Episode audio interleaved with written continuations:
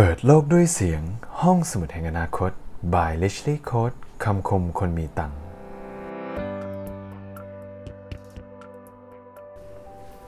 สวัสดีผู้ฟังทุกท่านครับ ยินดีต้อนรับเข้าสู่ช่องหนังสือเสียงพอดแคสต์สำหรับคนที่ต้องการพัฒนาตัวเองครับ เช่นเคยวันนี้ผมก็มีเรื่องราวดีๆ มาแบ่งปัน หัวข้อที่จะพูดถึงในวันนี้นั่นก็คือ how to move on จากคนรักเก่าครับ เป็นคอนเทนต์ที่ลูกเพจหลายคนขอเข้ามากันเยอะมากนะครับ ผมเลยได้ลองทำกันบ้านนะครับแล้วได้พูดคุยกับคนใกล้ตัวที่มีประสบการณ์โดยตรง ว่าเขาผ่านจุดนั้นมาได้อย่างไรครับและเขาทำอย่างไรกันบ้าง เลยคิดว่าน่าจะเป็นประโยชน์สำหรับคนที่กำลังอกหักอยู่ หรือว่าคนที่อยาก move on จากคนรักเก่าครับเชื่อว่าในหนึ่งชีวิตของใครหลายคนคงต้องมีประสบการณ์โดยตรงกับเรื่องนี้นะครับรักที่ไม่สมหวัง และแน่นอนว่ามันไม่ง่ายเลยในการที่จะ move on หรือออกจากความรู้สึกที่ไม่โอเคตรงจุดจุดนี้ สาเหตุที่เราไม่โอเคนะครับ เพราะว่าทั้งคู่เนี่ยต่างมีช่วงเวลาที่ดีร่วมกัน ยิ่งนานเท่าไหร่เนี่ยก็จะยิ่งเฮิร์ตมากเท่านั้น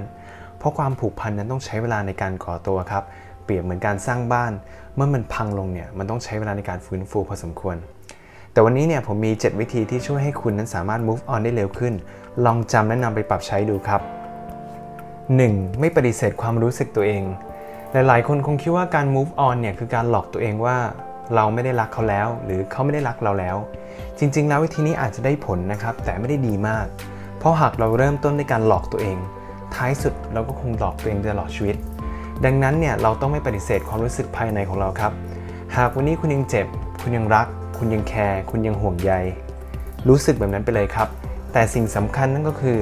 คุณต้องบอกตัวเองว่าความรู้สึกเหล่านั้นเนี่ยจะไม่เป็นแบบนี้ตลอดไป มันแค่ชั่วครู่ เดี๋ยวมันก็ผ่านไป 2. ระบายออกมาครับ เชื่อว่าหลายคนที่โดนอกหักมาเนี่ย มักจะไม่ค่อยเล่าความในใจให้ใครฟังครับ อาจจะด้วยสาเหตุอะไรก็ตาม แต่ผมบอกเลยนะครับว่าบางครั้งเราเผชิญปัญหาบนเส้นทางชีวิตของเราเนี่ย การมีคนช่วยฟัง ช่วยคิด ช่วยแก้ไข ยังไงก็ดีกว่า เพราะว่ามนุษย์เราเนี่ยถูกสร้างมาให้อยู่ร่วมกัน เพื่อให้ผู้คนนั้นช่วยเหลือซึ่งกันและกัน ดังนั้นเนี่ยลองเลือกหนึ่งคนที่คุณไว้ใจที่สุดครับ เมื่อเขาอยู่ช่วงเวลาที่เหมาะสม ช่วงเวลาที่เขาสามารถรับฟังคุณได้เนี่ย ให้คุณระบายสิ่งภายในใจทั้งหมดออกมาครับ เพราะการระบายของคุณในครั้งนี้เนี่ยจะช่วยบรรเทาความรู้สึกในใจของคุณ และช่วยให้สมองของคุณได้มีเวลาจัดการทางความคิดและเรียบเรียง สิ่งที่ต้องทำหลังจากนี้ครับ 3. ให้อภัย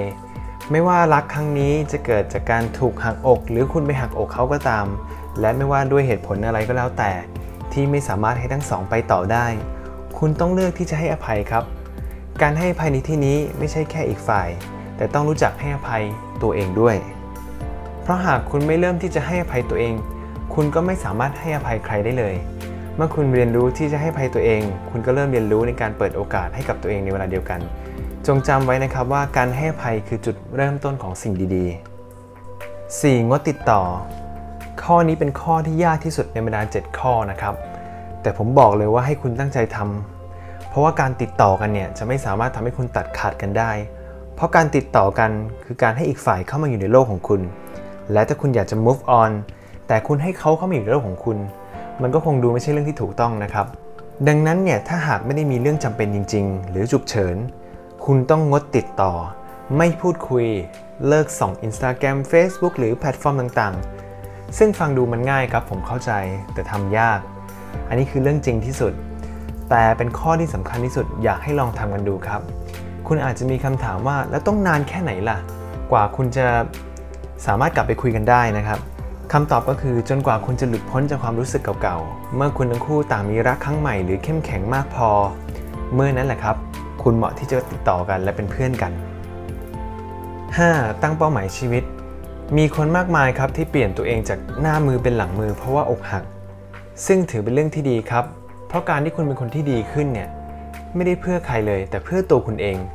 เมื่อคุณเป็นตัวเองในเวอร์ชั่นที่ดีที่สุด มันแทบจะไม่มีข้อเสียเลย ดังนั้นจงตั้งเป้าหมายชีวิต เช่น คุณอยากจะเป็นคนที่ประสบความสำเร็จ อยากเป็นคนที่มีสุขภาพดี หรืออยากจะทำอะไรหรืออยากจะเป็นใคร แน่นอนว่าคุณจะต้องโฟกัสด้วยว่าต้องเป็นสิ่งที่คุณรัก หน้าที่ของคุณก็คือเขียนมันออกมาอย่าแค่พิมพ์ครับ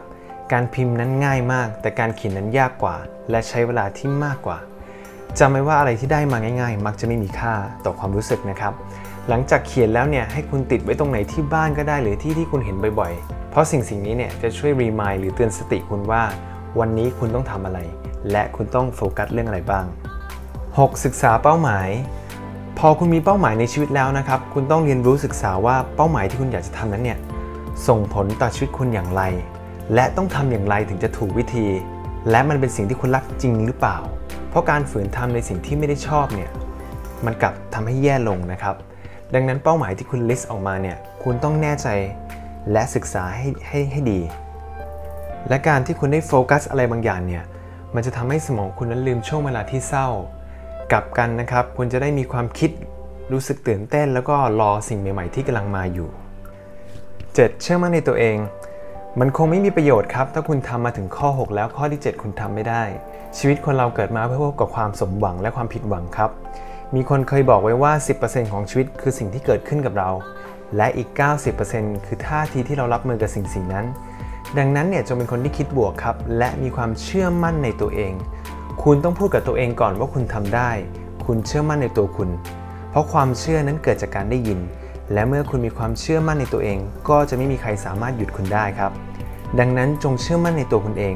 และเปิดโอกาสใหม่ๆ ให้คนใหม่ๆนั้นได้เข้ามา เพราะคนที่เข้ามานะครับ ใช่ว่าจะเหมือนแฟนเก่าคุณ และนี่คือ 7 วิธี move on จากคนรักเก่าครับ ที่ผมอยากให้ทุกคนลองจำและนำไปปรับใช้ ผมไม่คาดหวังว่าทำปุ๊บ คุณจะหายปับ๊บแต่ผมคาดหวังให้คุณมีความอดทนทำจนเป็นนิสัย และคุณจะข้ามผ่านมันไปได้ อย่าปล่อยให้ความรักทำให้คุณต้องร้องไห้ เพราะความรักที่แท้จริงไม่ได้มีหน้าที่แบบนั้นครับ หากคุณชอบอย่าลืมกดไลค์กดแชร์กด Subscribe หรือกดกระดิ่ง เพื่อติดตามคลิปดีๆจากเรา อย่าให้คำว่ารู้แล้วทำให้คุณพลาดเรื่องราวดีๆครับ